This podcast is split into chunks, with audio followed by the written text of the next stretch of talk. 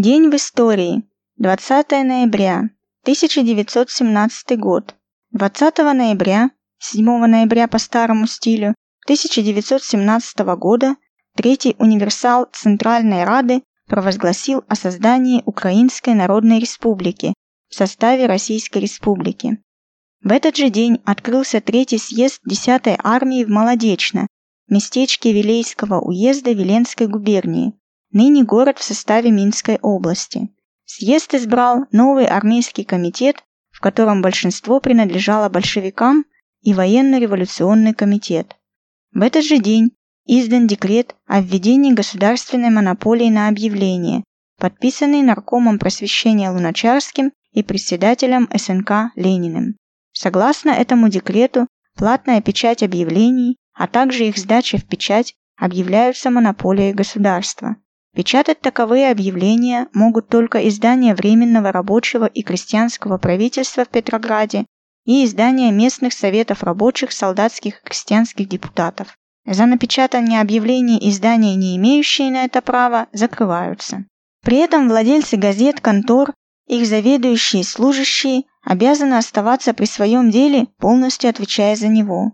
Декрет обязывал их передать в государственные издания все частные объявления, все денежные суммы за принятое объявление, а также полную отчетность с приложением документов. Всем заведующим, служащим и рабочим издательских предприятий предписывалось организовываться во Всероссийский союз для центральной печати частных объявлений в советских изданиях, а также для выработки правил более удобного для населения приема и печатания этих объявлений. Виновные в сокрытии документов или сумм, а равно в саботаже обязанностей, караются конфискацией всего имущества и тюремным заключением до трех лет. Платное помещение объявлений в частных изданиях в замаскированных формах влечет за собой тоже наказание. Вполне очевидно, что декрет был направлен на полную монополизацию рекламы. Доходы от объявлений теперь должны были идти не частным лавочкам, а государству рабочих крестьян. 1919 год. 20 ноября 1919 года Белые кратковременно заняли Тим, уездный город Курской губернии, ныне поселок Курской области. В этот же день советские войска Туркестанского фронта освободили Лбищенск, ныне село Чапаев в составе Западно-Казахстанской области. В этот же день в Берлине открылся первый учредительный конгресс Коммунистического интернационала молодежи КИМ.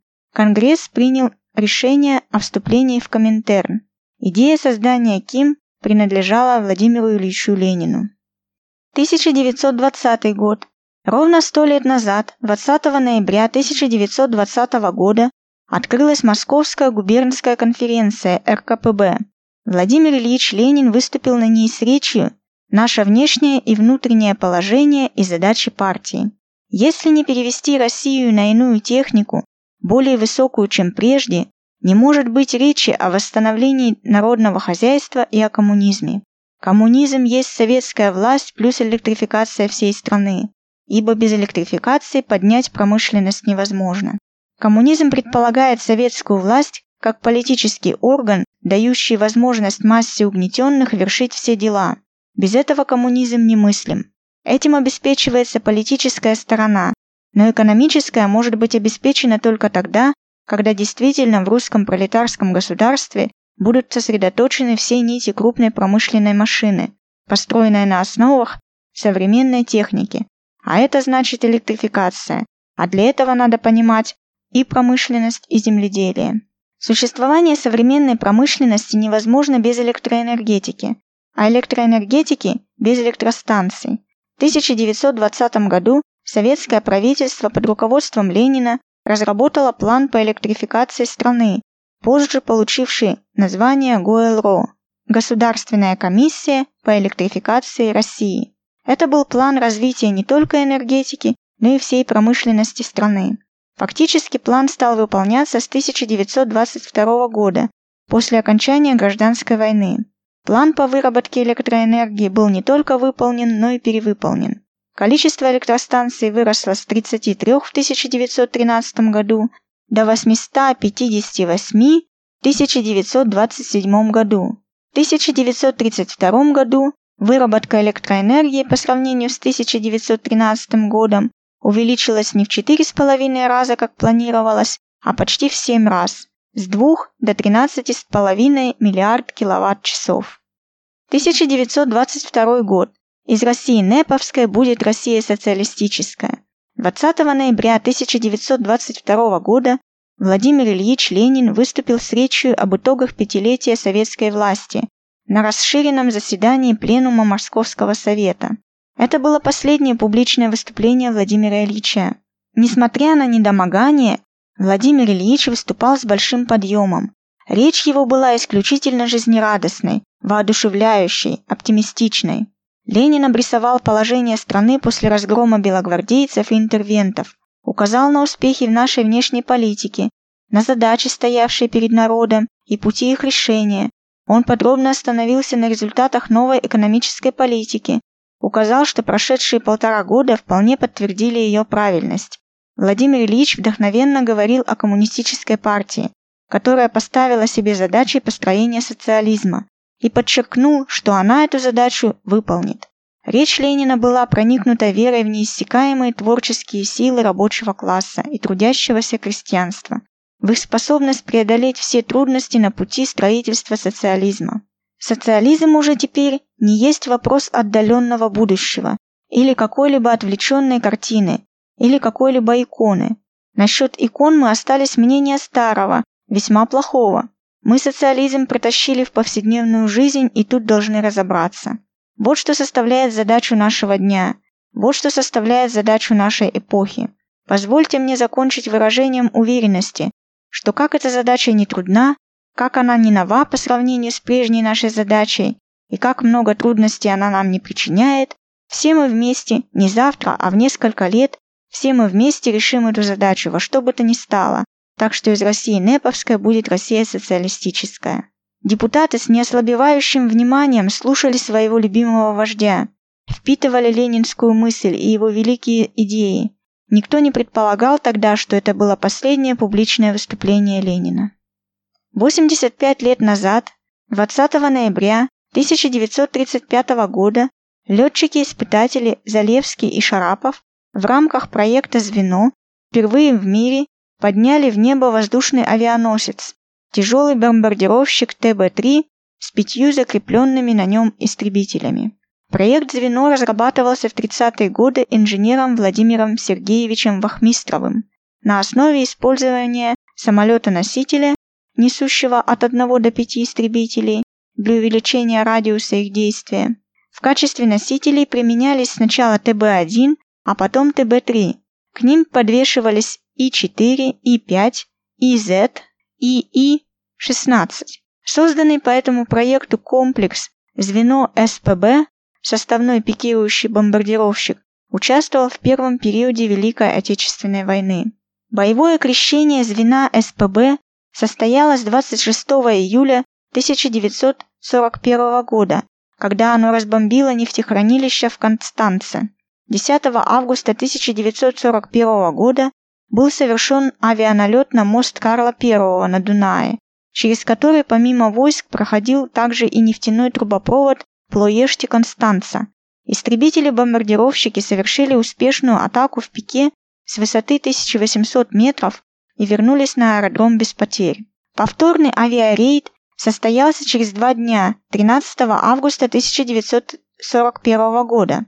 В этот раз истребители-бомбардировщики смогли существенно повредить мост, а на обратном пути нанести удар по румынской пехоте возле Сулины, вернулись назад без потерь. 16 августа 1941 года адмирал Кузнецов попросил Сталина о новой партии носителей. В просьбе было отказано в связи с тем, что большая часть самолетов ВВС была уничтожена в первые дни войны, а ТБ-3 не производили с 1937 года. В 1942 году звено СПБ совершили не менее 30 вылетов. В 1943 году они уже не применялись из-за выработки моторесурса и полного дряхления техники. 1941 год. 20 ноября 1941 года по льду Ладожского озера отправился в путь первый конно-санный обоз. Начала действовать знаменитая Ленинградская дорога жизни. После того, как гитлеровцы захватили Шлиссельбург и окружили Ленинград с суши, в осажденный город попасть можно было либо по воздуху, либо через Ладожское озеро. Там, на мысе Осиновец, в 55 километрах от Ленинграда, был построен порт. С 12 сентября по 15 ноября, пока была открыта навигация, по Ладоге удалось перевести в город около 26 тонн продовольствия. За этот же период из Ленинграда водным путем было эвакуировано 33 479 человек. Каждый рейс по озеру был подвигом. Осенние штормы делали невозможным судоходство. Свирепствовала вражеская авиация, громившая транспорты с людьми и грузами. Но Ладожский флот, благодаря мастерству и мужеству экипажей, совершал плавание в течение всей навигации. С наступлением ледостава перевозки водным путем прекратились. Началась подготовка к строительству зимней дороги по льду Ладожского озера. После сооружения первой нитки ледовой магистрали 20 ноября 1941 года с Вагановского спуска у деревни Коккарева спустился на лед первый конно-санный обоз с грузом 64 тонны муки. Утром следующего дня обоз прибыл в Осиновец, а 22 ноября за продовольствием ушла колонна из 60 автомашин ГАЗ-АА. Совершив трудный рейс, колонна вернулась доставив 33 тонны продуктов. Лед был еще настолько хрупким, что двухтонный грузовик вез лишь 2-3 мешка муки. В первых числах декабря лед окреп, и на трассу запустили трехтонные машины ЗИС-5. Шоферы ездили уже не опасаясь провалов льда. Несмотря на морозы, метели, огонь вражеской артиллерии и удары с воздуха, движение грузового автотранспорта не прекращалось практически ни на один день. В ноябре-декабре по трассе было доставлено 16 449 тонн грузов, что позволило с 25 декабря впервые за время блокады несколько увеличить хлебный паёк. С начала 1942 года трасса подвоза грузов для Ленинграда стабилизировалась. Дорога стала сложнейшим инженерным сооружением. Ее строители изготавливали дорожные знаки, вехи, переносные щиты, мостики, Строили базы, склады, обогревательные медицинские пункты, пункты питания и технической помощи, мастерские, телефонные и телеграфные станции. Приспосабливали разнообразные средства маскировки. Дорога жизни состояла из двух кольцевых трасс, каждая из которых имела два отдельных направления. Общая протяженность первой трассы, по которой осуществлялась эвакуация ленинградцев, составляла 87 километров, Вторая трасса для перевозки грузов в город была более длинной, ее протяженность 111 километров. Ледовая дорога работала до последней возможности. В середине весны температура воздуха поднялась до 15 градусов тепла. Ледовый покров озера начал быстро разрушаться, и 21 апреля 1942 года Ладожская ледовая трасса была официально закрыта. 1945 год. 75 лет назад, 20 ноября 1945 года, начался Нюрнбергский процесс, суд Международного военного трибунала над главными военными преступниками нацистской Германии. Процесс завершился 1 октября 1946 года. На суде истории были осуждены 24 человека. Среди них Геринг, Риббентроп, Кейтель, Розенберг, Рёдер, Заукель, Шпеер и другие известные немецкие политики, военные активисты нацистской пропаганды, непосредственно принимавшие участие в преступлениях против человечества и мира. В итоге Нюрнбергского процесса было проведено около 400 судебных разбирательств. Ввиду утвержденной смерти Адольф Гитлер участия в суде не принимал, так же как его соратники Йозеф Геббельс, министр пропаганды, и Генрих Гиммлер, министр внутренних дел. Мартину Борману, заместителю Гитлера, обвинение было предъявлено заочно, так как его смерть не была подтверждена официально.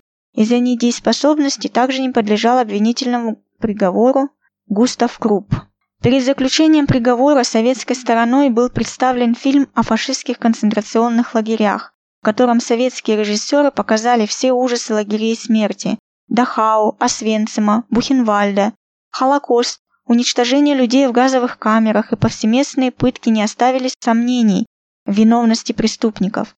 В итоге к наивысшей мере наказания, повешению, было приговорено 12 немцев, самых активных фашистских деятелей. Геринг, Риббентроп, Кейтель, Кальтенбруннер, Розенберг, Франк, Фрик, Штрейхер, Заукель, Зейсин, Кварта, Борман заочно, Йодль посмертно оправдан в 1953 году. По жизненному сроку задержания приговорено три нациста – Гесс, Функ, Рёдер. К 10 и 15 годам тюрьмы, соответственно, Дёниц, главнокомандующий ВМФ Германии, и Нейрат, немецкий дипломат. Оправданы были три человека – Фриче, Папен, Шахт. 1953 год. 20 ноября 1953 года Совет министров СССР принял постановление о строительстве атомного ледокола «Ленин», первого в мире гражданского судна с ядерной силовой установкой. Запас топлива дизельных ледоколов образца середины 20 века составлял до трети массы судна, но даже такого количества горючего хватало максимум на месяц хода, что было недостаточно для северной навигации. Случалось, караван судов зимовал затертый во льдах, из-за того, что на ледоколе заканчивалось топливо. Поэтому требовалось судно, которое могло бы сопровождать караваны судов более продолжительное время. Таким образом, ледокол проектировался и строился для обслуживания Северного морского пути. Мощная энергоустановка и высокая автономность позволили значительно увеличить срок северной навигации. По подсчетам ученых, атомный ледокол должен был расходовать в сутки 45 граммов ядерного горючего. Атомоход, имея практически неограниченный район плавания, мог побывать за один рейс и в Арктике, и у берегов Антарктиды. Разработка проекта велась Центральным конструкторским бюро «Айсберг». Длина атомного ледокола составляла 134 метра, водоизмещение 16 тысяч тонн, скорость хода 18 узлов на чистой воде и два узла во льдах толщиной более 2 метров. Корпус ледокола был изготовлен из специальной стали, нержавейки, разработанной в институте Прометей. Экипажу были созданы хорошие бытовые условия для длительного арктического плавания. Полностью обеспечивалась радиационная безопасность личного состава, ледокола и окружающей среды. 5 декабря 1957 года корпус ледокола был спущен на воду. В сентябре 1959 года начались ходовые испытания в Финском заливе. 3 декабря 1959 года состоялось успешное завершение испытаний атомного ледокола «Ленин», и на нем был поднят государственный флаг СССР. Эта дата стала днем рождения советского ледокольного флота. Ледокол «Ленин» проработал 30 лет, на 5 лет больше проектного срока эксплуатации. В 1989 году ледокол был выведен из состава флота. Судно прошло 654 тысячи 400 морских миль. Из них во льдах 563 600, 30 земных экваторов. В среднем за один год ледокол прокладывал по северным морям маршрут протяженностью в одно кругосветное путешествие. За время службы ледокол «Ленин» провел через льды Арктики 3741 транспортное судно. 3 декабря 2009 года в день 50-летия Отечественного атомного ледокольного флота России у причала морского вокзала Мурманска состоялось открытие атомного ледокола «Ленин» для посетителей в качестве Музея Арктики и освоения Северного морского пути. 1990 год.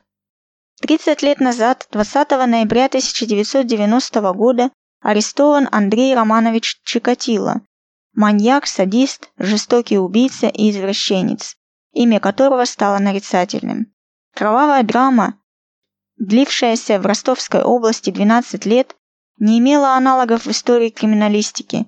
Человек с высшим образованием, отец двоих детей, Чикатило совершил 53 доказанных убийства женщин и детей. По оперативным сведениям, убийств было более 65. Для поиска убийцы в декабре 1985 года началась проходящая под контролем ЦК КПСС операция «Лесополоса». Самое масштабное разыскное мероприятие за всю историю советских и российских правоохранительных органов. За все время операции было проверено более 200 тысяч человек. Попутно было раскрыто 1062 преступления. На спецучет было поставлено 5845 человек. Розыск убийцы обошелся государству примерно в 10 миллионов рублей в ценах 1990 года. Операция длилась почти пять лет, дольше, чем шла Великая Отечественная война. На суде Чикатило пытался изображать душевно больного, однако психиатрическая экспертиза признала его полностью вменяемым. Маньяка приговорили к расстрелу. 14 февраля 1994 года приговор привели в исполнение. Увы, маньяки и убийцы с тех пор стали приметой времени, наряду с ракетирами и приватизацией. Деградация и распад государства, экономики и общества не могли не вызывать в людях душевное расстройство. Таким был день 20 ноября в нашей истории.